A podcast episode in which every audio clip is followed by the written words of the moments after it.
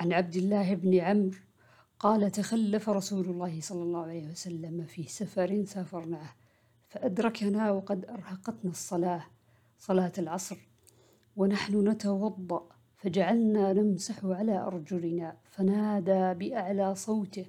ويل للأعقاب من النار مرتين أو ثلاثا